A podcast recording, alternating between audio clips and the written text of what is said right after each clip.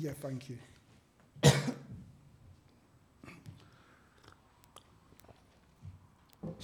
I was going to share a PowerPoint with you, but I think your, your, um, your interview was excellent, um, Richard. So uh, I, I think it really, you know, we've covered most of it. We, we, we really have, yeah. So I'm just going to flick through quickly, honestly, because I think um, Richard done an excellent job that really what is on here really covered. So London City Mission.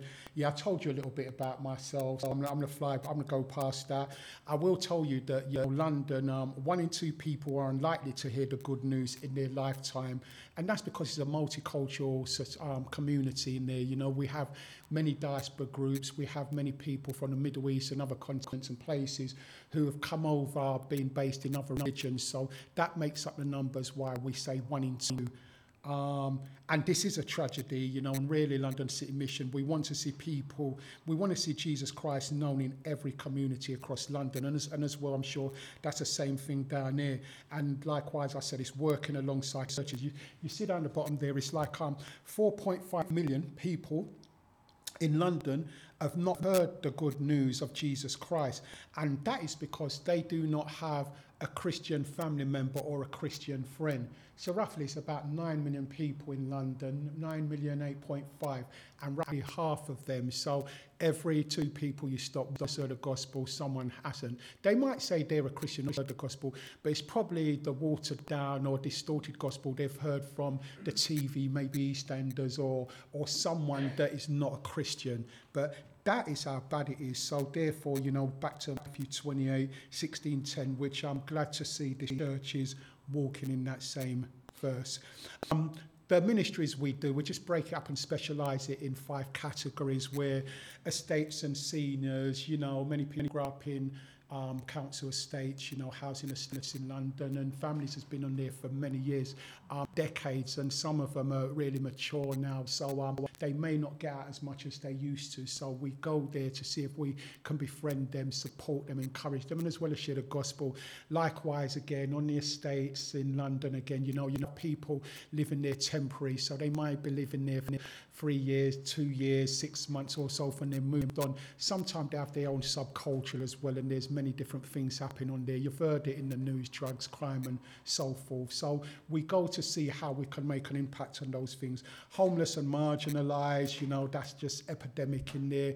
And I'm sure down there, you know, it's not consumed. It's not. It's not limited to, to London. I know it's globally. When I go outside, I seem to see it everywhere.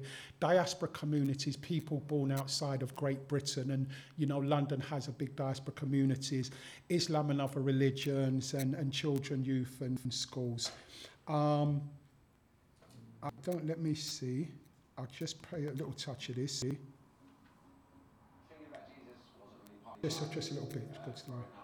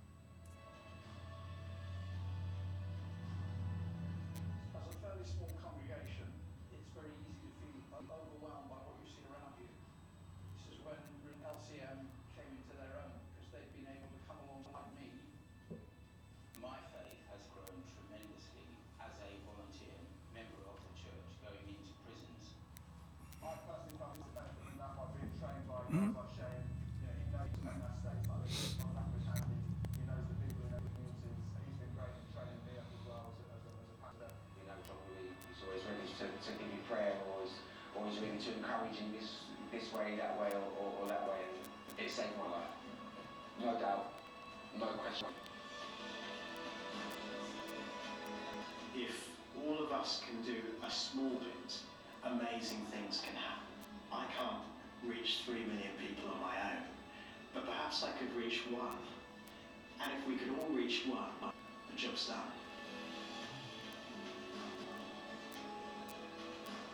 I don't know communicate and I but I love Jesus. Well, if I'm on the bus, I'll talk about uh, God and try and glorify His name to many people as I can.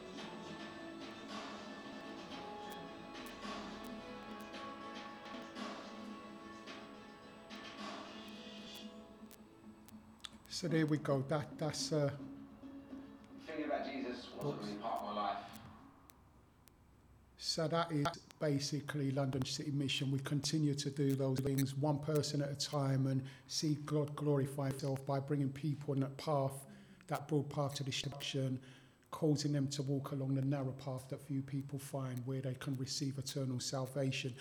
And um, as Ephesians 4 11 and 12, you know, so Christ Himself gave the apostle, the prophets, the evangelists, the pastors, teachers to equip his people for works of service. So rightfully so, as I said, I am an evangelist, also a teacher, you know, and um, you know, working with the churches, we work together with the gifts that God has given the body, so we can just develop the vision of the church being a light in the community. Communities are dark, you know, they're walking in ignorance, eyes blind, and um, you know, we are the salt of the earth. So this is what we do. We seek ways within every church's context how to reach that local community. And Islington again, you see, you see a picture up there. That's a church. That's a church I partner with, you know, when the pastor, he met the young youth, um, Kai, and um, he had some interactions with him, but Kai eventually figured out, no, you know, um, that's not for me. So he asked me to help him with him. So obviously we went back, we saw Kai, there was a little bond developed, and you know, we're at a place where, you know, explaining things to Kai, he's willing to sit down and look at the Bible to see normal people in the Bible, like you and me, and like Kai himself, so we can hear that normal people meet with Jesus and their their life is transformed, and um, you know, for the good. So that's a wonderful venture that is going on right now. And Islington has many old estates. At the same time they have many new apartment you know being built. And i'm sure just like here you know um new land is being sought after everywhere where developers are developers are just getting in there. So um it's really hard for some people living within that environment. You know, they find that quite a little bit of a struggle.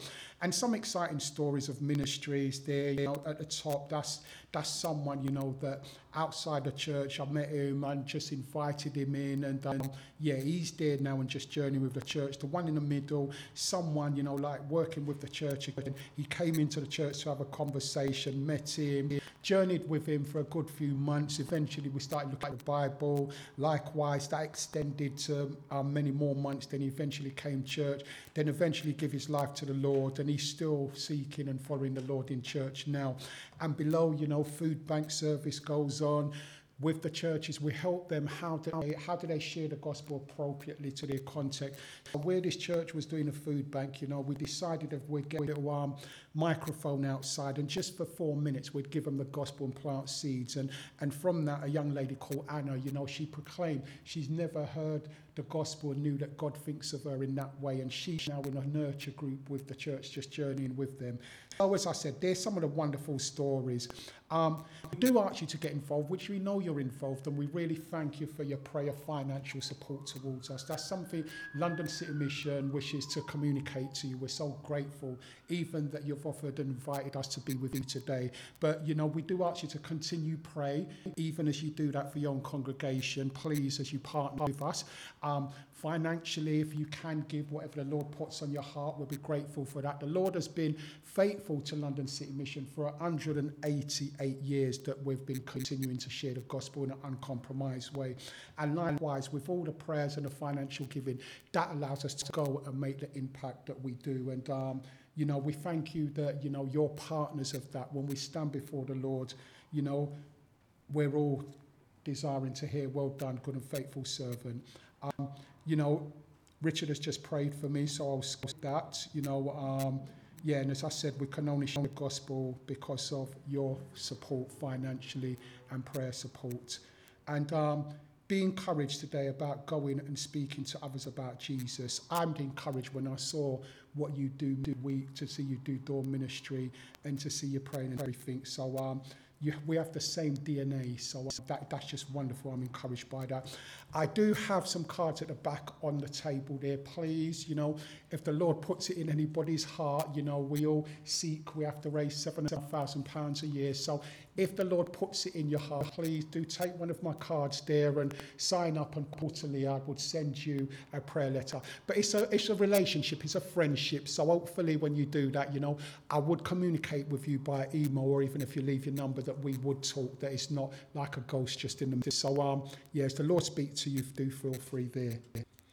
And um ideally, you know, Ephesians 2.10, you know, for we are God's workmanship created in Christ to do God's work. So this is what we all seek to do, to glorify God. So um, thank you for listening to that. And um, we're going to go to look and listen to the sermon now that Richard has just read for us. Okay. Whoops. You can take it off the screen now. That's, that's that. Um, before I, before I um, start to go through this teaching, let me, let me just pray. Heavenly Father, we do thank you for um, this opportunity to meet with you this evening.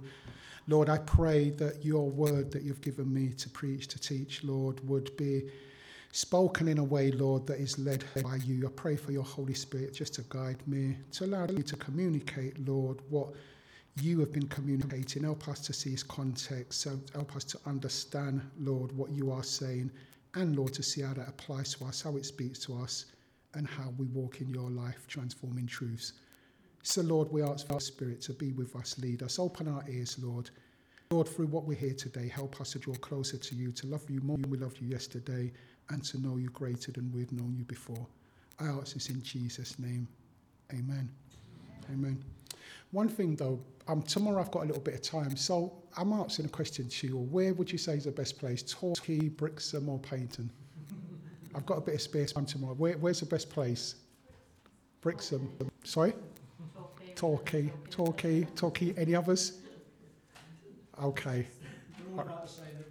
Okay, and all of them's got beaches, right? Okay, well, okay. Well, I heard Brixham and Torquay, so maybe I'll start this. Where? Dartmoor as well, yeah? Uh, no, Dartmoor. no, see, no. Okay, thanks for that. So we'll, we'll have a look at that. And please, if you do have your Bibles, do do get your Bibles. So it's always good to follow God's word. So um, you know, when I'm speaking, maybe God might draw your attention to something that I'm talking about and speak to you personally in the midst of that. So you know, Richard just read for us. Um, Mark chapter 12 from verse um, 35 all the way through to Mark 13, 13. I just bring us up quickly to, to where we're at before we get this. So you know, chapter 9, Jesus travels from Capernaum with his disciples, teaching them. And then he left there and went to the region of Judea and beyond the Jordan, where crowds gathered with him. And he taught them as was his usual custom. That's what Jesus does. From there on the road to Jerusalem, they came to Jericho. And you've all heard the story about blind Bartimaeus. He seized this opportunity as he heard Jesus was passing. He shouted out, Jesus, you know, son of David. And, um, you know, the crowd tried to quiet him and told him to be silent, but even more so, he recognized and acknowledged who was passing by. And, you know, he called out, and within that, he was, you know, restored, received his sight, you know. So, um, it just goes to show we have a conviction and we know Jesus is in the midst. We trust in him no matter what other people say.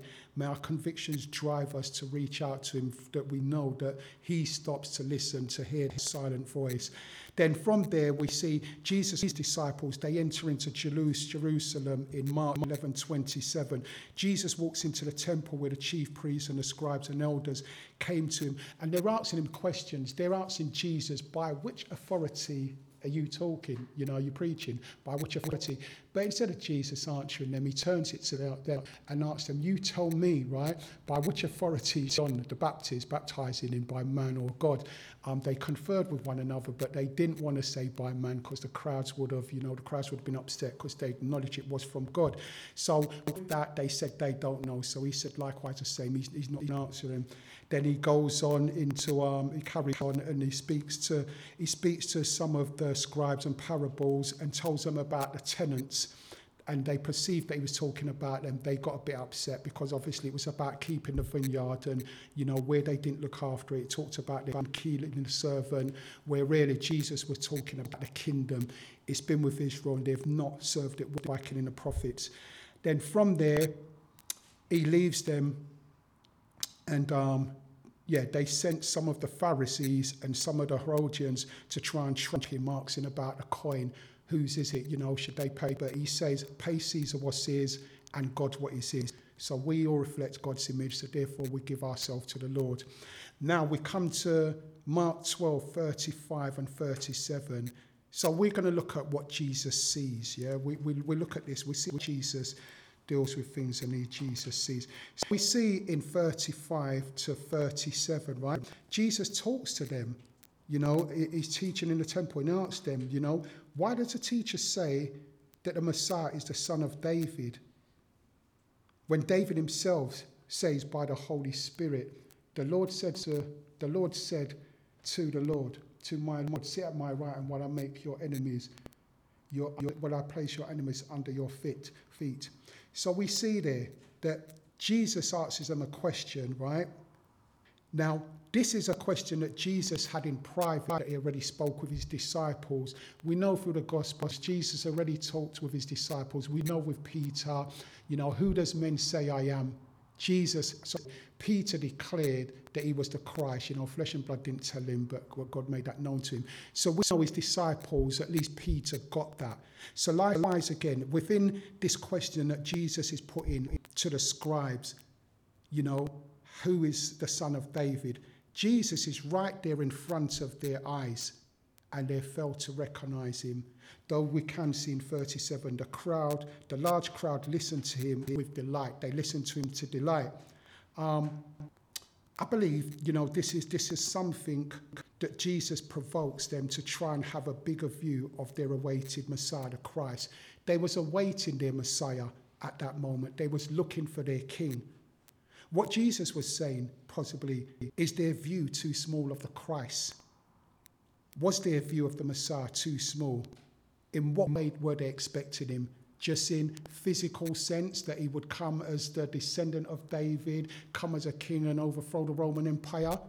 Because their king, their Messiah, was right there with them. So as he rightfully asks them, how can David say that? But we know David said that by the inspiration of the Holy Spirit. So was this view too small of him? Now, is your view too small of Christ? That's a question I just want to pose there. But I want you to hold that question right now. I want you to hold that thought and we'll come back to it before we finish. Yeah? What I want to do is walk us through what happened next. And as we do, I want you to see what Jesus sees when he observes and looks. We just looked at Jesus answered. Now we will look at what Jesus saw. He saw through people, even saw into the future. So follow me through these verses to see what Jesus sees. Verse 38 to 40 Jesus sees through religious frauds. He talks about the religious leaders. He said, Watch out for the teachers of the law. He's warning them, Watch out for these teachers of the law. They like to walk around in flowing robes and be greeted with respect in the marketplaces and have the most important seats in the synagogues and the places of honor at banquets. They also devour widows' houses and for a show make lengthy prayers. These men will be punished most severely. Jesus paints a vivid picture of religious experts today maybe today, you know, um, we might think of some bishops, some pastors in some churches, You know, these scribes that we're reading what Jesus told them to watch out for, they wore impressive long robes. They sat in the best seats and were esteemed and honored because of their title, their status, and their role. People were impressed, hanging on every word that they spoke and they taught. It was the opposite with Jesus. He wasn't impressed. In fact, he was painfully blunt about them in verse 38. Beware of them. It's all they show, they lap up the praise of the people, but they oppress the poor and widows. And for a pretense, they make big prayers. Jesus told them they will receive greater condemnation. Now we know in 2 Timothy 2:19 the Bible tells us God knows those who are his. Let's have no mistake about that. James chapter 3 verse 1 tells us also teachers of God would be judged with greater strictness because they proclaim God's word and they do influence people, though we are responsible to study ourselves that we get to know God as He is a personal God. They're twisted. I mean, Jesus sees through them, and He still sees through maybe the prosperity teachers of today, you know, those teachers who preach a gospel that would have people believe in, trust in Jesus is about acquiring wealth, status, now on this earth, name claim it, some, some preachers, telling their followers to give generously to receive blessings from God. You do have some preachers these days who twist scriptures to promise health and riches. Certainly, someone gets rich out of these teachings, but it's not people who give their money, it's the teachers often themselves. We see this globally in some ministries. Jesus sees through the bishops and those who tell us we cannot follow the Bible anymore when it condemns immorality. They will talk about living in love and faith. Actually, it's unbelief cruelty. It's the opposite of love to distort what God has said and to affirm people in sin rather than warning them. Rather than offering forgiveness and the power of God to change, the power to be pure. Jesus sees through religious frauds. He sees through self righteousness. He sees through showing off. That's a pretty uncomfortable truth. But Jesus sees through these things. But the secondly, but secondly, Jesus sees the ultimate sacrifice. Because as we look at verse 41 to verse 44, we see the narrative of the widows. Now, now just picture this now. Jesus sat down opposite the place where the offerings were put and watched. So imagine Jesus is in the temple with his disciple and he sits down, probably whether comfortable or not, but he sits in a place where it's not disturbing those who are coming into the temple to put their money in. He sees, you know, his disciples sees people come by and they put large amounts in, they put in out of their abundance. But there's this widow comes in, maybe unimpressive, you know, she puts in all that she has. But the wonderful thing is, Jesus sees his disciples may have thought, what did she put in? She put in more than all the others, Jesus says, verse 43. How much did she put in? Let's say maybe two 50 pence pieces. That's minute, that's nothing. What does that buy? But that's very minimum. That's all she had for the day's meal. That day she would go hungry probably because she thought that God was worth it, that she sacrificed all that she had. She wanted to be a giver, and that was all she had. No one else would have noticed it as often, no one does. But Jesus did. Jesus saw it and took notes, and that's why we have that here. Jesus sees the unseen sacrifice as he observed many rich people put in large sums of money, and this poor winner put in, putting in all she had because she believed God was worth all she had. The rich putting out of abundance while she putting out of her lack, and that got Jesus' attention. Jesus still sees the unseen sacrifices. And what an encouragement that is for us today. You may be an unimpressive Christian in your mind, maybe not as fancy or, or doing like you may see some other people doing. You might, people might sometimes figure, you know, I'm in an unimpressive church because we're not doing what some other churches seems to be doing, big bands and many people coming in and out the gate, out the door. You may feel you haven't very much to offer. No one might even see what you do for the Lord. Want you to do, you know, no one might even see what you do for the Lord. Watch what you absorb. And if they did, people might be dismissive or patronizing towards you. But not God, not Jesus. Jesus sees unseen sacrifices. His eyes are just as keen today as they were that day in Jerusalem. Nothing which is ever done for him is ever wasted. No prayer, no service, no act of love, no criticism meekly accepted, even if it seems it comes to nothing. Jesus sees the unseen sacrifices. On the flip side of that, we have a third point in Mark 13, verse 1 to 3. Jesus sees past impressive appearances. Now, you see, as they're coming out of the temple with his disciples, they talk about what massive stones, what magnificent buildings. Do you see all these great buildings? replied Jesus. Not one stone here will be left on another, every one will be thrown down. The Jerusalem temple was one of the wonders of the world at this time. It must have been very impressive. Herod the Great expanded the second temple to about double the size of the Solomonic King um, temple. We might get the same experience looking at the Shard in London. If anybody's seen the Shard, a wonderful, beautiful building in London that just stands out amongst the other buildings. And of course, we do have other buildings dotted up and down England, you know, which are also wonderful and beautiful. But Jesus sees, but sorry, but Jesus sees past impressive appearances as, as impressive the temple was. Jesus said to his disciples in 13:2, Do you not see these great buildings? They will not be left here one stone upon another that will be thrown down. The temple could be described like a massive, say, oak tree that was rotting away outside, a massive oak tree, very strong in stature and big, but rotting away inside.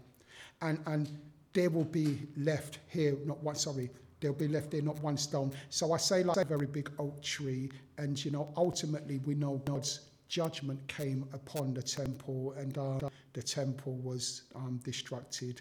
And, and that's all because really the leaders, you know, they, they misused their power. They didn't really lead in the right way. And also, through the sacrificial system of the temple, it cannot in any case make sufficient atonement for the sinfulness of mankind. We know Jesus is the ultimate sacrifice that takes away the sins of mankind in the world. And also Titus, son of the Emperor Vaspian, led the destruction of Jerusalem and the temple in AD 66 and 7. And everything that Jesus said came to pass, meaning that the oppressive temple building with its wonderful stone standing Can we just imagine his disciples see all of that? But Jesus says, not one of these stones will be left standing. That would have been really hard to probably imagine at the time, but we know it came to pass. It's like an impressive building right now that we would see. I don't know, you might have an impressive building around here, and someone says not one of those stones will be left standing. It's hard to comprehend. But we know when Jesus speaks, he speaks truth. And it's the same today. We can be wowed by impressive things and appearances money, technology, sporting heroes, celebrities, the great and the good, the influencers and many followers on social media, mega churches and so on. What wonderful stones and what wonderful buildings. And they're not bad within itself, but if it gets your heart, then that is not good as Jesus should have our heart. But Jesus sees past these things and is not swayed by impressive appearances as we can often be. Jesus sees things as they really are. These people, he sees these people as they really are. but even more striking is our fourth point I just want to highlight. Have we look? Jesus sees what the future holds. That's um, Mark 13, 5 to 8, and verse 10. Jesus sees what others don't see, and clearly we just looked at. He knew that the temple would be torn down. I didn't see that, but Jesus sees what others do not see. We see between 5 and 8. Jesus said to them, Watch out that no one deceives you. Many will come in my name, claiming, I am he, and will deceive many. When you hear of wars and rumors of wars, do not be alarmed. Such things must happen, but the end is still to come. Nation will rise against nation, and kingdom against kingdom. There will be earthquakes in various places and famines. These are the beginnings of the birth pangs.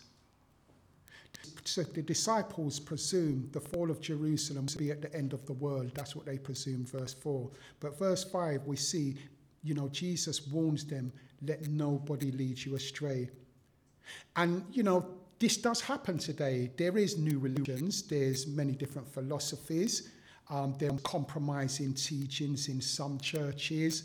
Um, verse 8, there's international conflict is still with us, isn't it? We still experience, and we still, well, maybe not experience it, but we're still hearing about international conflicts. Um, World War One was a war to end all wars, so we expected, but you know, it, it didn't.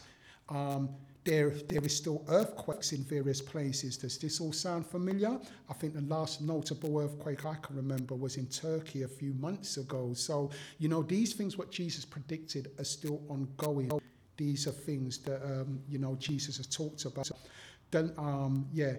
And there are, there are but the beginning of birth pangs, which is the metaphor for pains, describes the increase in frequency and duration of these things. But we can be encouraged in verse 10. It says, and the gospel must be first, and the gospel must first be preached to all nations. Was Jesus right when he said that? I can say yes, he was, because for the fact we're longer than 2,000 years ago, he said that over 2,000 years ago, the fact where we all stand or sit in this building here today that shows a clear prediction what Jesus talked about. He predicted that the gospel must be preached to all the nations. Jesus knows what he's talking about. That is why we are seated here, right here today. That is why you can see people in that video I showed you about London City Mission, where the gospel is still being preached. That is why, right here in Paignton, the gospel is being preached when you go and knock doors, when you see people in a community. Jesus has established his church to be a witness and he cannot lie. And, and that is why I stand here today. I mean, most people in the church here right today, is it fair to say they've grown up within a Christian family? No, no. wonderful, right? It's, it's always natural. I like to meet a fella a fellow sister who was on the outside, you know, likewise myself. So it's nice to see the DNA of the church, to see that you do do, do ministry. I don't know your story, sister, but I'd probably like to another time. But likewise, you know what? I think um, you know, the church, you know, to grow up in a Christian family, that really is a privilege, you know, because you're growing up as, as a covenantal child of the Lord. Though you do have to grow to a stage to acknowledge yourself that Jesus is your Lord. But it is a privileged place because you're grown up in a household where you can be taught the oracles and commandments of God. I wasn't born in that section. I wasn't born like that, you know, but at the same time, that's fine because we know we all equally, whether saved or unsaved, we all stand on the same platform before God as sinners. Every one of us stand on that same platform. We will all be judged on that. We're all sinners, but the grace of God allows us to know Jesus, so we're saved by His grace. And I lived a wayward lifestyle, you know, but God, in His infinite grace and mercy, because of fellow brothers and sisters like yourself out in a community seeking ways that the Lord could use you. Along my path, as the book of Corinthians taught, someone plants a seed, someone waters it. And in my prison cell at that appointed time, the Lord made himself known to me. So I feel like Paul in Romans 1, I am under obligation. How can I not share about this wonderful Jesus Christ? It's not just somebody we come and worship on a Sunday or have Bible study prayer meeting. He's someone that that we live our life by because we believe in the Christ. We believe in the anointed one. We believe in the yoke breaker, the one who sets the captives free, the one who opens the eyes of the blind, he heals the hearts of the broken. We believe in that. So we live that out. It's a lifestyle because Christ lives within us and he will still transfer lives this very day. We just need to trust that and speak. That's all we need to do. We can't save nobody. I can't save nobody.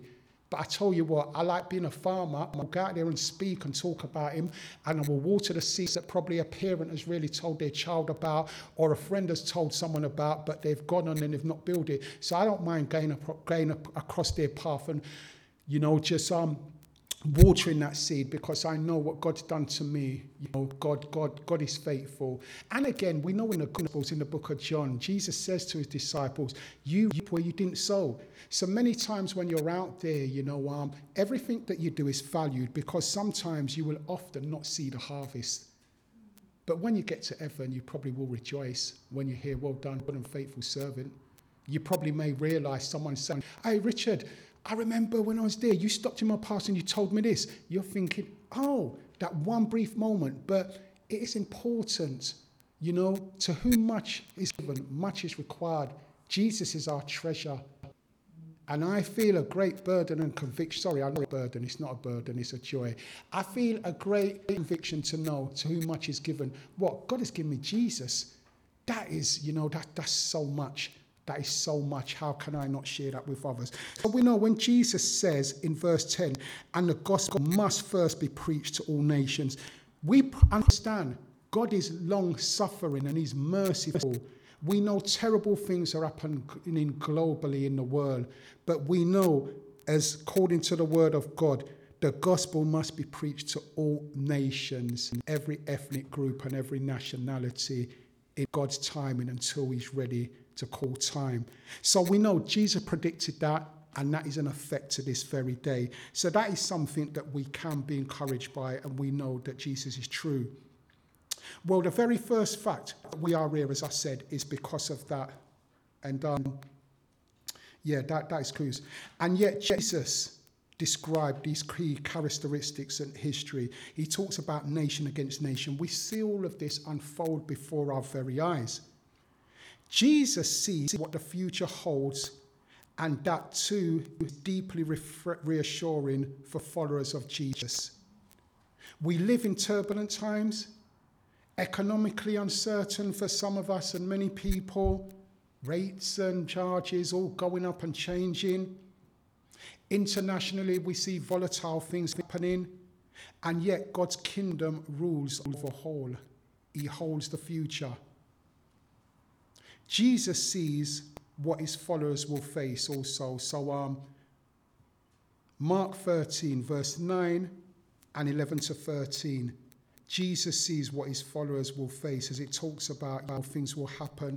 Brother will be delivered over to by brother to death, father against his child, and child against their parents, and so forth. Jesus knows ahead of those, sorry, Jesus knows what's ahead of those who follow him and he will continue to be with them. And it's the same this very day. There's no difference. Jesus knows what is ahead of each and every one of us today. He acknowledges the oppositions. He acknowledges the challenges we may have. He also acknowledges the betrayals that some of us may feel and have experienced. Jesus tells them he will by Spirit speak and bear witness so the one who endures to the end will be saved, as he said when we're in trouble. The point is, Jesus sees what his followers will face, and that remains the case to this day for all those who follow Jesus and trust in him. So, my question to you also what will you face this week? This year? What lies ahead of you? Clearly, we don't know who don't know. But you know, um, you know, the assurance here, Jesus knows. So wherever we find ourselves, whatever happens, He will never leave you or forsake you. He already knew. Jesus knows, and it's not a passionate knowledge, it's a tender concern that He has for those who are His. Jesus sees and knows his followers. Jesus sees and knows what his followers will go through. But he will be there with us. He knows what we will need to get us through. The Holy Spirit gives us all the resources we need to escape trouble. or to weather it in a way to see us through that trouble or that storm. Jesus holds out the prospect of a glorious end for us. He who endures till the end will be saved, praise God. Jesus sees what his followers will face. And so we have seen what Jesus saw. We see him looking at the religious leaders, he sees the frauds. We, what Jesus sees, we see that he saw the woman with the mite. And with this in mind, so what doesn't Jesus see? He sees everything. What doesn't he see? Well, everything is exposed before our Lord and Saviour. Of all men and women upon the planet of earth, no other person sees like Jesus.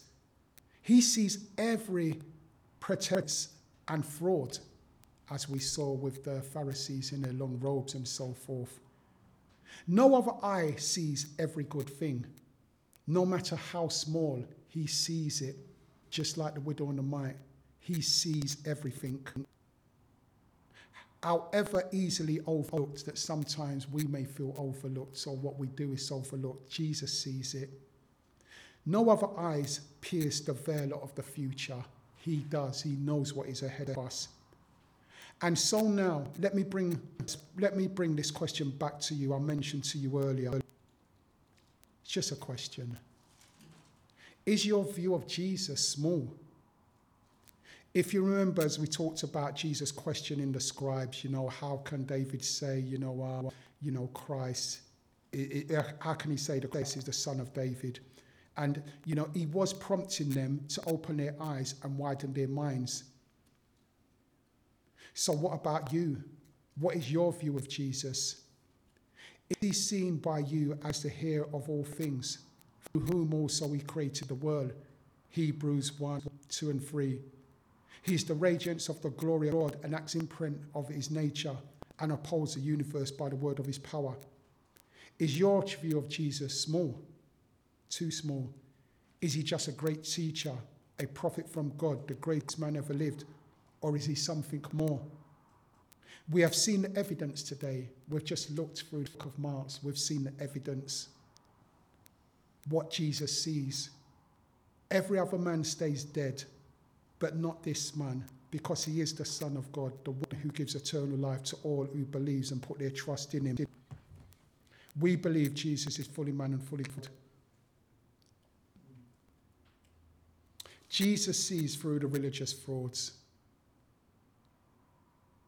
We need to see more clearly who he is. We need to feel it more deeply. We need to be gripped.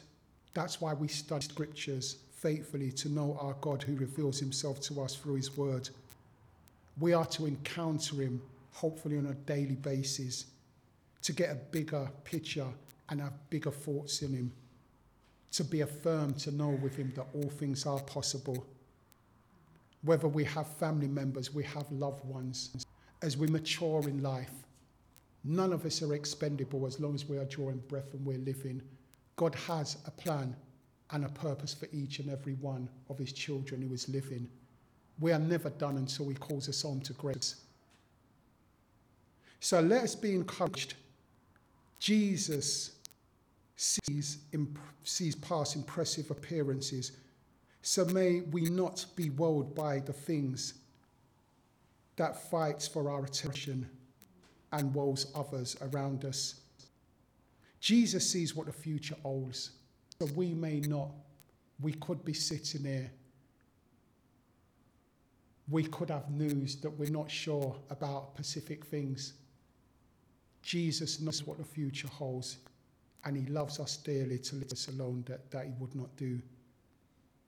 Think about Jesus, talk with Him and to Him. Continue to pour out your hearts to the Lord. Listen to Him. As you open your Bible, and quiet your heart. Ask for a bigger view of Him.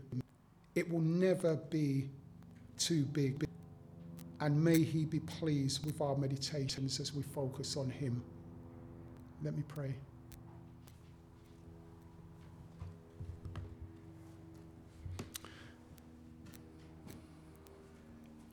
Father God, we thank you for your word. Thank you that we've just seen in Mark Lord, we see often through your word that we can be challenged in our thinking. We know, Lord, that we need your spirit to reveal your truth unto us. Lord, we ask all that we've heard today that you would meet with us personally and speak with us personally, Lord, to hear how you are speaking to us through this text. Lord, I thank you that you know you are not impressed by outward appearances. We already know in one Samuel's as as um, you know as, as Samuel went to look to anoint David. We often at times can look on the outward appearance when you look on the heart. Lord, help us to see you, Lord. Help us to consider you, Lord, and, and, and see things in the right light. Help us, Lord, that our attention does not get swayed by those things that look impressive. And Lord, whatever you have your people doing here, I thank you for their faithfulness, Lord. I thank you for their labour. I thank you their labour is not in vain. I thank you for everything that they do, Lord. It has a purpose. I thank you that you reward everything faithful that they've done in your name. Lord, you see everything. You see us even when we feel we're insignificant. You see us, Lord, when we feel, Lord, that we're unnoticed and we feel that we're laboring away to serve you, Lord. You see everything because we've just seen in this text. So may we be encouraged, Lord, and continue to be faithful, Lord, knowing that all that we do, we want to do it in a way that is pleasing unto you. And Lord, as we see about the temples, you proclaims what will happen. Lord, help us to rest in you, Lord, as we continue to walk with you. Help us really enjoy our walk with you, knowing that you already know everything, Lord. Help us to fall in line with you and to demonstrate our trust in you, Lord, that wherever we find ourselves, that we would continue, Lord, to sing your praise and we would continue, as your word says in 2 Peter, you have given us everything that pertain unto life and godliness, having escaped the corruption from this world. You have given us great and precious promises that we can be walk, we can walk with you in your divine calling. So, Lord, help us to hold on to these truths.